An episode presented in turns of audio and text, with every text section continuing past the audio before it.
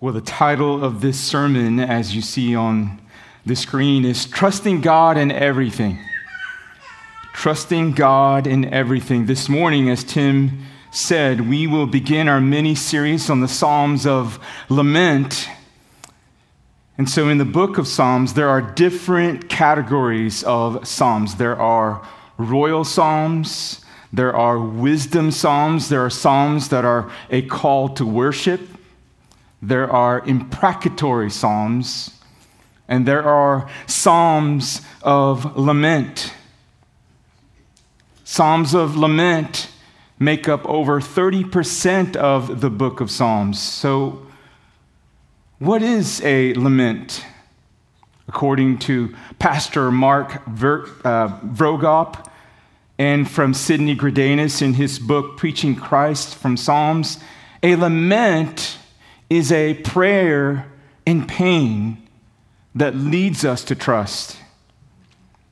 Church, we need how to pray in pain. We need, we need to learn how to pray when we are in pain, and Psalms of Lament can help us reaffirm our trust in God in the midst of grief and sorrow. Laments were written when all is not well. And so emotions are expressed in times of deep sorrow or loss. Lament helps us to vocalize our pain, but it doesn't leave us wallowing in it. Laments move us towards God centered trust. Lamenting is how we bring our sorrow to God. Without lament, we won't know how to process pain, and we won't know how to walk other people through sorrow and pain. Lament is how Christians grieve.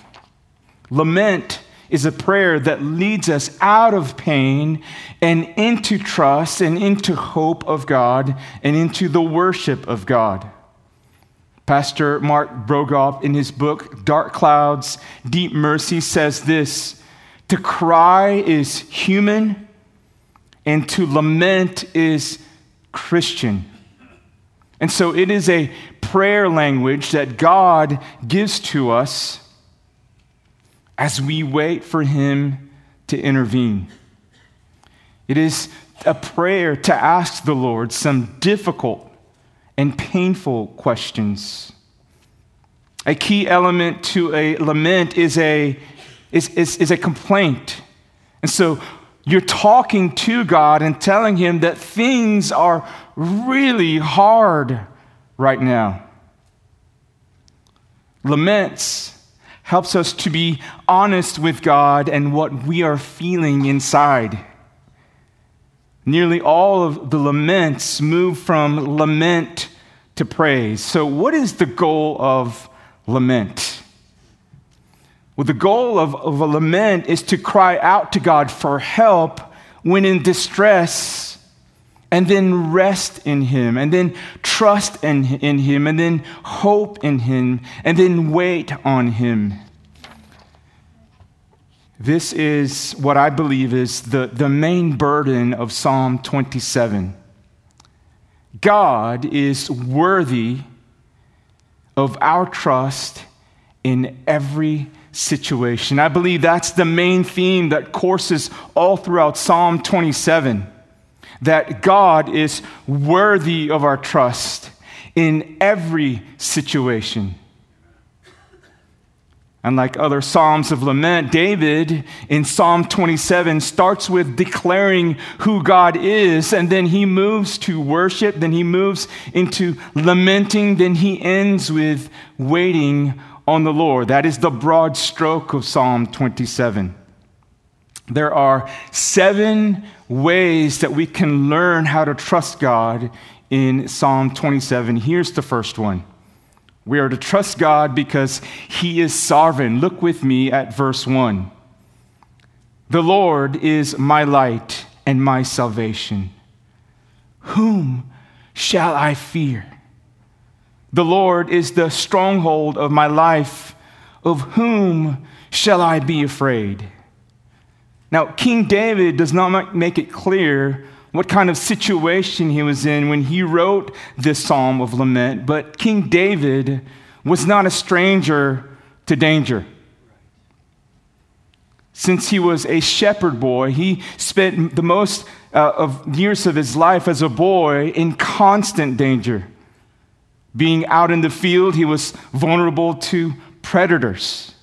In 1 Samuel, verse 17, David told King Saul that when there came a lion or a bear and took a lamb from the flock, he went after him and struck him down. And if he rose against him, David said, he caught him by his beard and struck him and killed him. As David was anointed as king, King Saul and his men pursued him constantly to take his life. In 1 Samuel 23, it says that King Saul took 3,000 chosen men to chase down King David. Now, these men weren't trying to just capture King David alive. No, they were trying to kill him. So there is no doubt that David, when he wrote this psalm, he was in deep sorrow and grief, fearing constantly. So let's look at how, how he lamented. This is how he started. Unlike other Psalms of Lament, he started with who God is in his life. He says this The Lord is my light and my salvation. And so, in the midst of danger and sorrow, he didn't wallow in self pity. No, he reminded himself of who God is in his life. In the darkness of his situation, the Lord was his light. The King James translates the word light as the source of instruction. Therefore, it was the source of instruction for his guidance and for his protection while he was being sought after to be killed. The Lord was not only David's light, he was also his salvation. Now, salvation in this context doesn't mean that he was saved from the wrath of God. Salvation in this context is meant that David was being delivered from his enemies.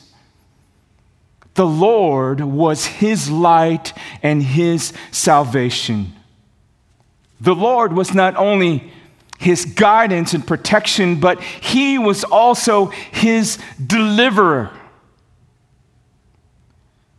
The Lord is not only able to bring you through and out of your darkness, but he's also able to deliver you from and out of your darkness.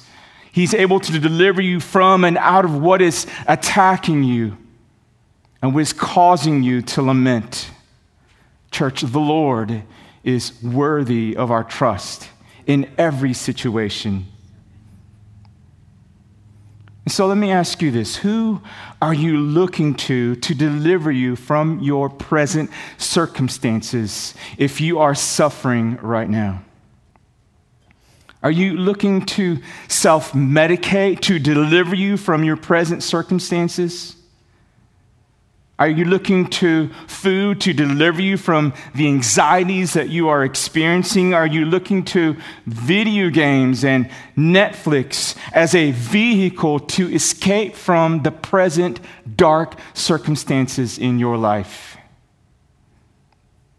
These things cannot deliver us from the darkness of life because they cannot. They were never meant to deliver us from darkness. Only God can. To David, the Lord was also the stronghold of his life. The Lord was his defense of his life. The Lord was his fortress. That's what the stronghold means. He was protecting David from danger. Now, notice the result as he placed his confidence and trust in God. The Lord is my light and my salvation. Whom shall I fear? The Lord is the stronghold of my life. Of whom shall I be afraid? You see, church, when we make the Lord our light, our salvation, our stronghold, we will not fear in the times of darkness. We will not be afraid in times of darkness. Everyone in this room has experienced fear at one point or another. Fear can be a dark shadow that can cover over us and can ultimately imprison us into or within ourselves. Have you ever been imprisoned by fear? Maybe the fear of rejection, perhaps the fear of being misunderstood. What about the fear of uncertainty for the future? Or the fear of sickness? Or the fear of death? How does Psalm 27 teach us how to conquer fear? It is to, it, it's, it's by putting all of our trust in the Lord, who is our light, who is our salvation and our defense. And it's by putting our complete trust on the one who can lead us and guide us through and out of and from our dark circumstances of our lives. It's by putting our complete trust in the one who can deliver us from our trials, church. By putting our complete trust in the defender of our lives. Romans 8:31 says this. What then shall we say to these, th- these things? If God is for us, then who can be against us? Church, one way to move out of lamenting is by trusting God in every situation, in every day of our lives, because He's sovereign over all of our situations. Here's the second way we can trust God we trust God in our adversities. Look with me at verses 2 and 3. When evildoers assail me to eat up my flesh, my advers- adversaries and foes, it is they who stumble and fall. Though an army encamp against me, my heart shall not fear. Though war rise against me, yet I will be confident. Here, David describes the severity of the danger that he was facing. David is picturing the men who were after his life as wild and ferocious animals waiting to devour him. And when his enemies surrounded him and encamped against him, because the Lord was his protector and his deliverer, it was though it was them who will stumble and fall. Does it ever feel like sometimes that all of the troubles of life are drowning you? Does it ever feel like life itself is swallowing you, you up? Does it ever feel like all the evil spiritual forces of this world are encamped against you? Well, church, when you place your complete trust in God, the result is you will not be, be afraid. You will not fear. And you will be confident. Why? Because it is they who will stumble and fall. You see, our God, our light, our salvation, our defender, our stronghold is able to make the spiritual forces of evil stumble and fall. Notice what David says about his enemies God is able to make them stumble, God is able to thwart their evil plans and their evil schemes. God is not only able to make them stumble, but he's also able to make them fall. For David's enemies to stumble and fall, this double negative, it means complete defeat.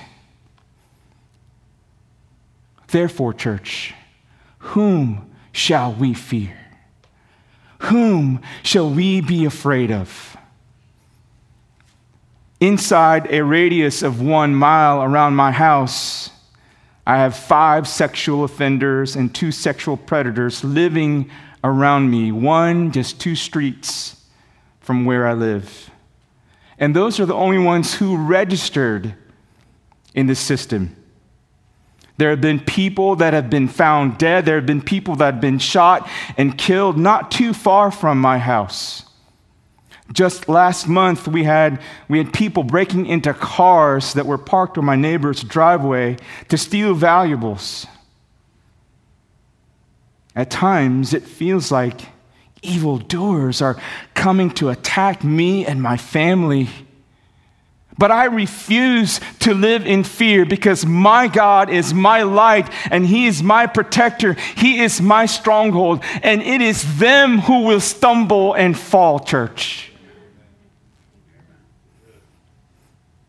Church, if, if God is able to completely defeat all that is attacking us, then God is able to bring down the walls of hostility in our homes. God is able to completely mortify the temptation of pornography in our bodies, in our lives. God is able to completely bring reconciliation to broken marriages and damaged relationships.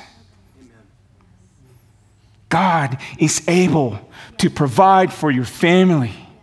God is able to heal your sickness. God is sovereign over all things. He is in complete control of every detail of your life, no matter how bad your life is spinning out of control.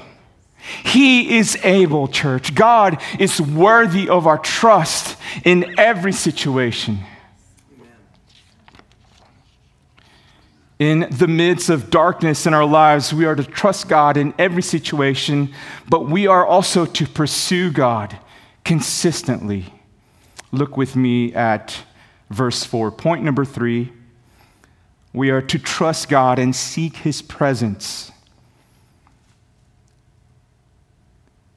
Verse 4 One thing have I asked of the Lord that I will seek after that I may dwell in the house of the Lord all the days of my life, to gaze upon the beauty of the Lord and to inquire in his temple.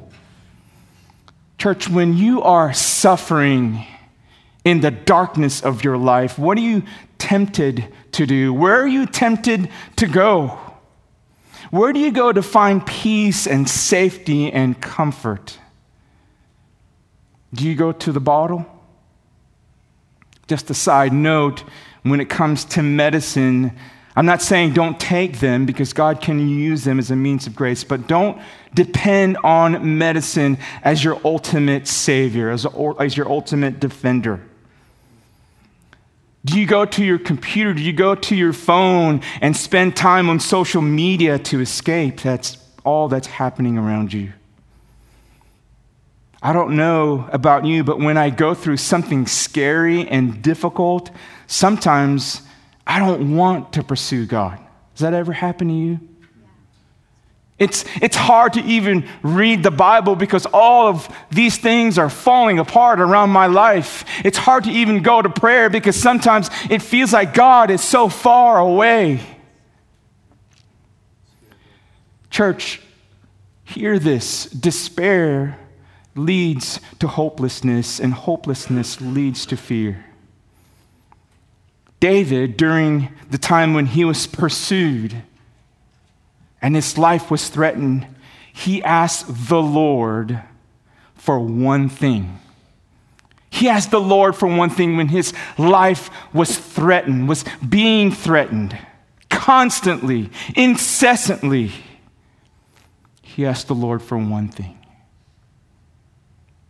he says this One thing I ask of the Lord, and this is the thing that I seek the most, that I may dwell in the house of the Lord all the days of my life. To gaze upon the beauty of the Lord and to inquire of his temple.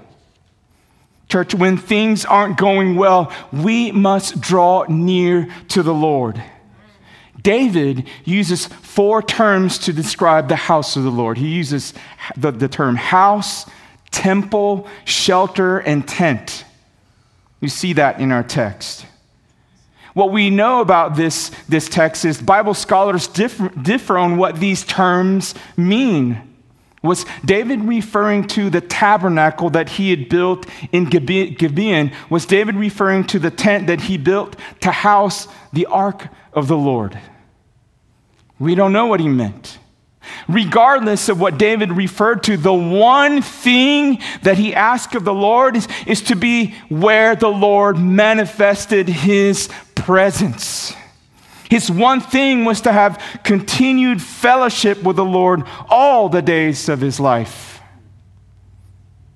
David's greatest desire in his life, his one thing, was to live in God's presence each and every day of his life. Let me ask you, church, what is your one thing? What is your one thing? What is your greatest desire? Do you look forward to being in the presence of the Lord? Why does David want to be in the house of the Lord? Well, he gives us two reasons. It is to gaze upon his beauty and to inquire in his temple. To gaze upon the Lord's beauty is to gaze upon his kindness, his pleasantness, his delightfulness. It is to gaze upon his graciousness. Why does David want to dwell in the presence of the Lord? Because it is the only place of true safety. It is a place of refuge from any attacks. It is a place of protection. The second reason is this it's to inquire in his temple. Another translation uses the word meditate in this temple. And so to inquire or to meditate in the Lord's temple is to seek the Lord, to consider what the Lord might do in the present circumstances. To seek the Lord is to reject going about the situation in your own strength and in your own way. Well, church, our ways are full or riddled with flaws, but His ways are perfect. Therefore, church, let that one thing be the desire to dwell in the house of the Lord all the days of our lives. As we, as we put our complete trust in the Lord, we must be proactive in our pursuit of Him. Here's the fourth one we are to trust God for our future troubles. We are to trust God for our future troubles. Look with me at verses 5 through 6. For he will hide me in his shelter in the day of trouble. He will conceal me under the cover of his tent. He will lift me high upon a rock, and now my head shall be lifted up above my enemies all around me and I will offer in his tent sacrifices with shouts of joy, and I will sing and make melody to the Lord. Notice David's confidence and trust in God's help. He knows that the Lord has delivered him from danger in the past, so he is trusting in the Lord for his future deliverance.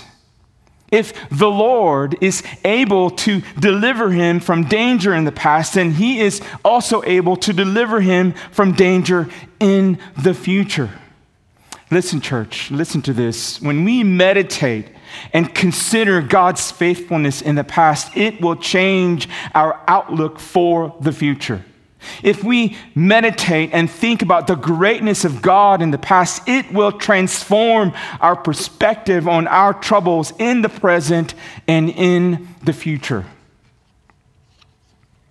Why?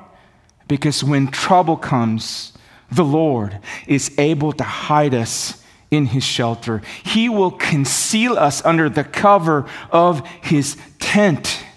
This is metaphorical language. When David and his men were pursued by king and his men in 1 Samuel 23, God protected David by calling back King Saul to fight with the Philistines. And it says on, in, in verse 29 that David went from there and lived in the strongholds of En Gedi. So, what is En Gedi? En Gedi is, a, is an, it's, it's an oasis in the middle of the Qumran desert.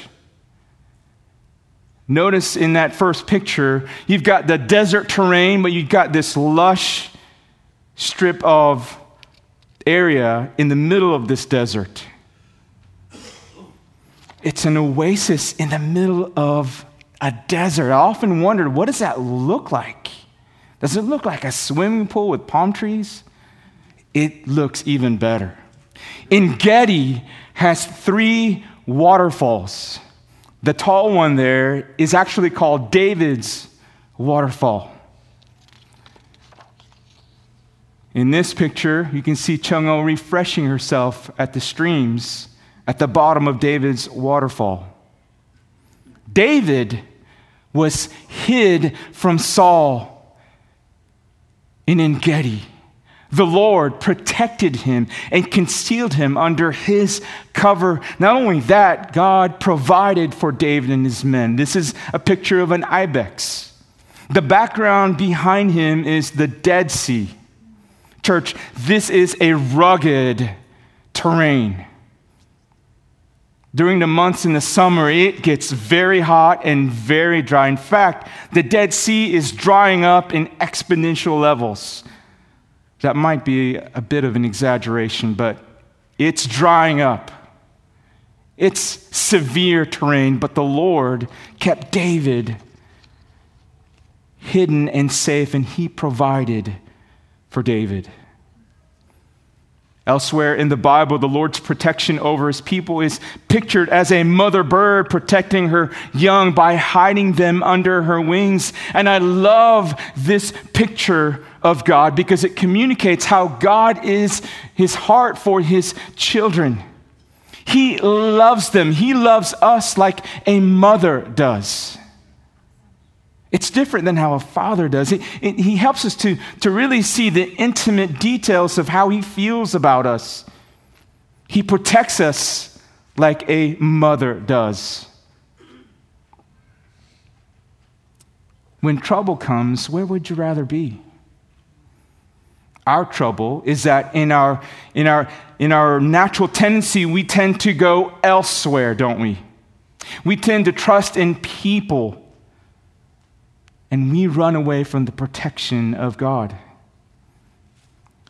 When we run to God, David says that he will lift us up upon a rock. Church, isn't this what we need where when we are in the middle of sorrow and danger and grief and pain?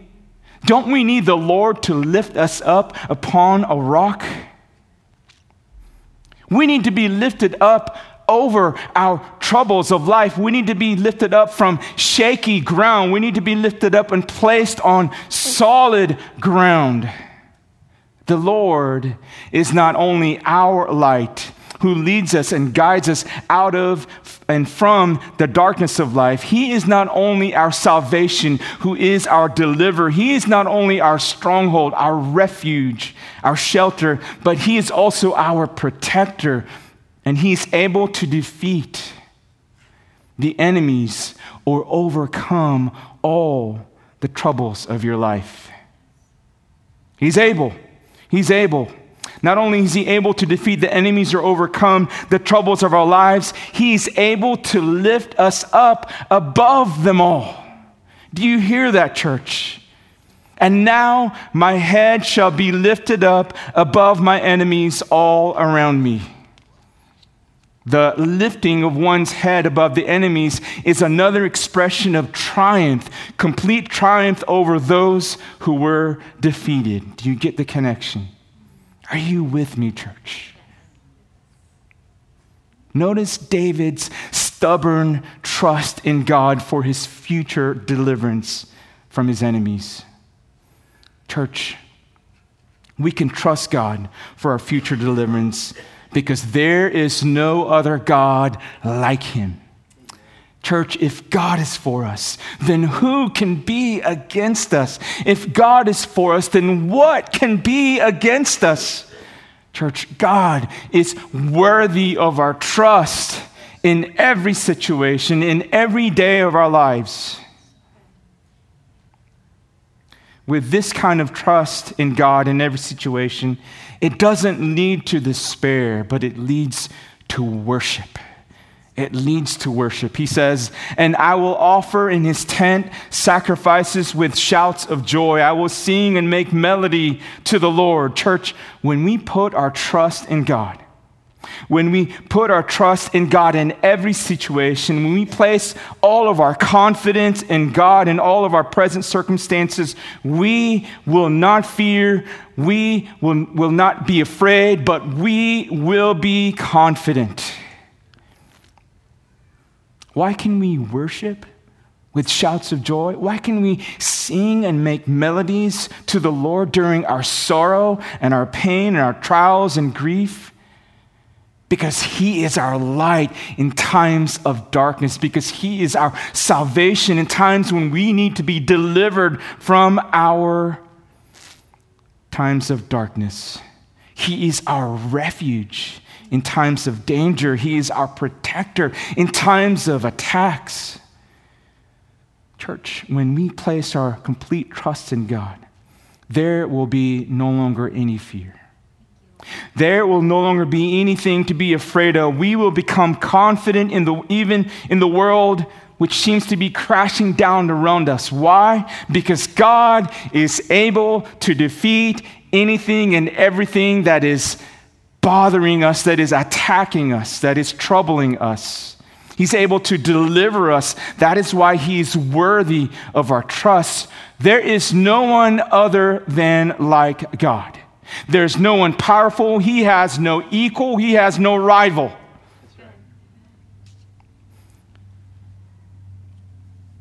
Here's the fifth way that we can learn to trust God. We are to trust God because He's faithful. He's faithful. Do you ever feel like some days that you have the right knowledge of who God is? God is faithful all the time. All the time, He's faithful. But yet, He's so far away. It just seems like He's silent.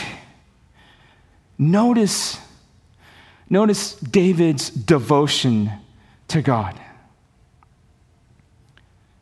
He continues to trust in him, even though it seems like he's not answering his prayers. David's saying, You've been my help in the past, but right now there seems to be no help in sight.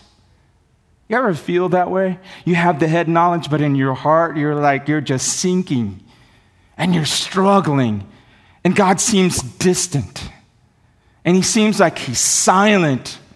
It seems like he's not moving and there's nothing, no improvements in your current situation. That's how David felt.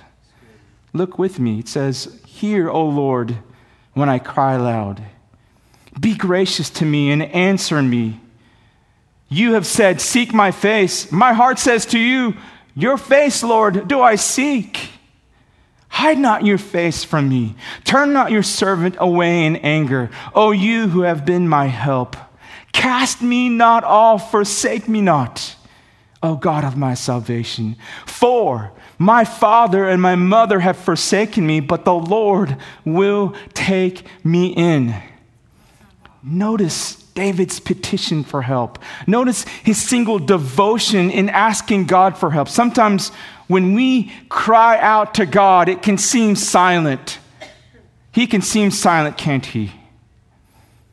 Sometimes when we cry out to God, it seems like our cries have fallen in deaf ears up in heaven.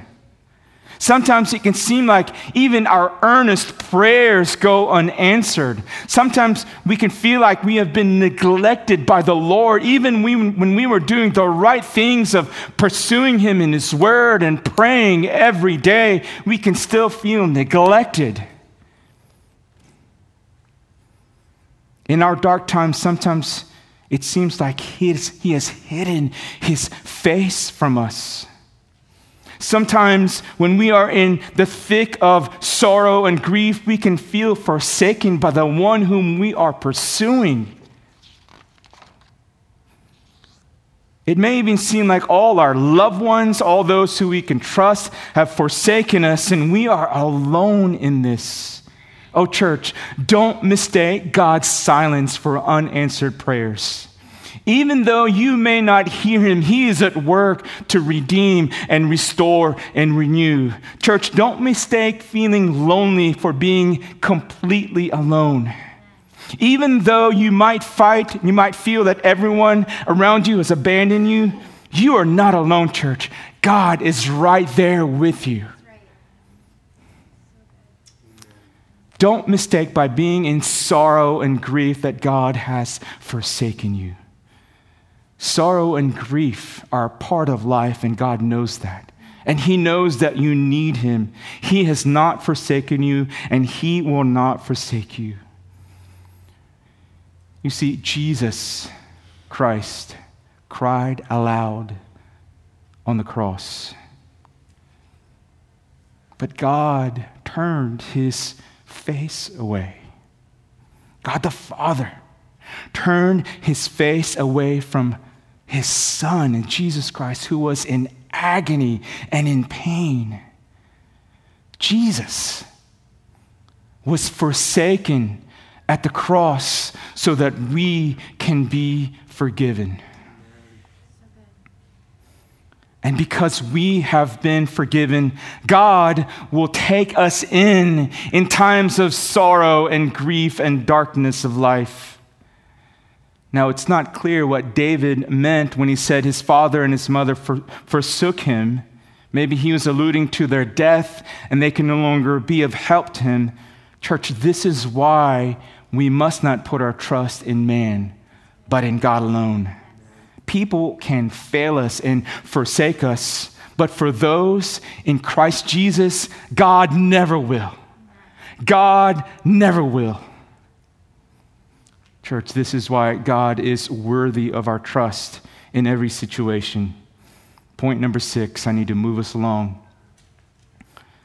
We are to trust God because He is our only defense. Look with me at verses 11 and 12. Teach me your way, O Lord, and lead me on a level path because of my enemies. Give me not up to the will of my adversaries, for false witnesses have risen against me, and they breathe out violence with David's unwavering faith and wholehearted trust in the Lord for his deliverance, he now prays for God's wisdom. Here we see David lacking wisdom in how to engage his enemies. We find him praying for God's wisdom. Are you ever tempted to go it yourself to fix the situation? You ever tempted to go it alone because you feel like you know what to do and you know better? I have. And I'll be the first one to admit that is no wisdom at all. Here's the wisdom of David. He not only trusts in the Lord and desires deliverance from his enemies, but he also desires to learn the ways of the Lord.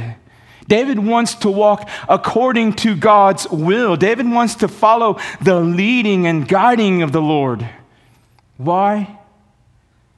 It's because of his enemies. Without the leading and guiding and the protection of God, he and his men will be destroyed. The enemy's weapon? False charges intended to discredit the king the anointed king. That was the enemy's weapon.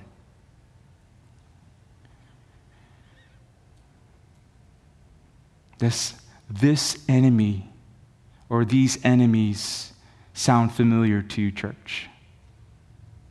When in sorrow and grief, do you hear the lies of Satan? Are you tempted to believe the deceit? I am. I'm often tempted to believe that I'm not good enough. I'm often tempted to, to believe that I don't have the abilities to do and to accomplish all that He has called me to be a husband and a father and a pastor. Often tempted to believe that deceit. Listen, when we face or focus on our current circumstances and our situations and not on our light, our salvation, our stronghold, our protector, our deliverer, that is when we begin to fear. That is when we begin to feel afraid. We need God to teach us, church. We need God to lead us on level paths because without Him, we will miss it up. And we don't need help messing it up, do we? We need God to lead us on a straight path. We need God to lead us in uprightness. We need God to lead us in uh, we need God to lead us righteously in navigating through the circumstances, the messy situation, so that in our conduct we will glorify God.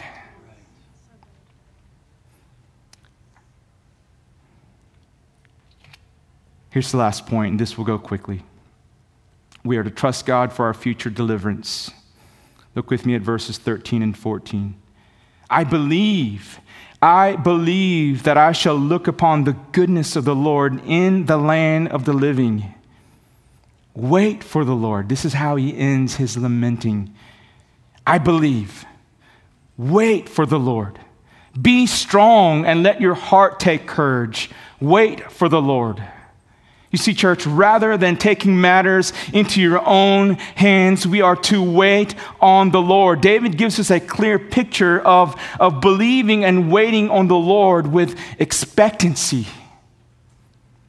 Maybe you are in an extended season of being single. Maybe you are in an extended season of being barren. Maybe you are in an extended season of not knowing what the future might bring. Maybe you're in an extended season of waiting for this promotion that, is, that you've worked for that is well deserved. The Lord's ways can be mysterious at times. In a lot of ways, we cannot understand the ways of the Lord. Sometimes we don't get to see the answers to our prayers in this lifetime. We, we pray for a spouse that is dying with stage four cancer. I have a friend who's praying for his little son who's dying. And in God's loving, mysterious ways, we don't get that answer that we want. Sometimes that answer is no. Our loving Father will not say yes to something that is contrary to His will, with it, which is good and acceptable and perfect. Now, in some instances, we do get to see the Lord's answer to our prayers on this side of eternity. You see, that term, the land of the living, is this lifetime. It's the land of the living is in contrast to Sheol, which is the, the arena or the realm of the dead. So, so David, King David, believed that one day he will get to see the goodness of God in the midst of his most difficult days. David was confident that God would see him through in the most difficult circumstances. In his faith of God's deliverance, what do we find him doing at the end of his lamenting? He waits. He waits. What does waiting for the Lord look like? Well, we wait in humble submission to the Lord's will and his perfect timing. We are to wait in continued confidence in the Lord. We are to look to him with dependent trust which enables us to be strong and confident and courageous in the midst of our times of suffering. Waiting means to hope with anticipation and expectancy, not resignation. In conclusion, church, waiting for God, it's not easy, is it? Especially if you're in the middle of the darkness of life. Often, God doesn't seem to be answering our prayers. Sometimes we can feel like God doesn't understand the urgency of the situation. That kind of mentality reveals that we don't believe that God is sovereign and in control or that he is fair. But God is worthy of waiting for because he often uses waiting to refresh us, to renew us, to instruct us to sanctify us, to teach us. Waiting is not always pleasant, but one thing we know for sure is that our future is certain and secure. Church, this is why our God is worthy of our trust in every situation. I'm to invite the worship team to join me on the platform. We'll, we'll just respond in worship as David did, even in the midst of sorrow, even in the midst of his life being threatened, and we will conclude. Father, we thank you that you have given us a language of lament. We thank you that we, you have given us a way to express our sorrow and our pain and our suffering in words, and that you are not troubled by that. Father, thank you that the Psalms of Lament doesn't keep us in grief and sorrow, but it does move us. It ushers us to trust and hope and worship the Lord, even as we wait for you to answer our prayers. We thank you for your precious word. We thank you because you are faithful, you are good and trustworthy. In the name of Jesus, amen. Church, let's sing. Would you stand with me?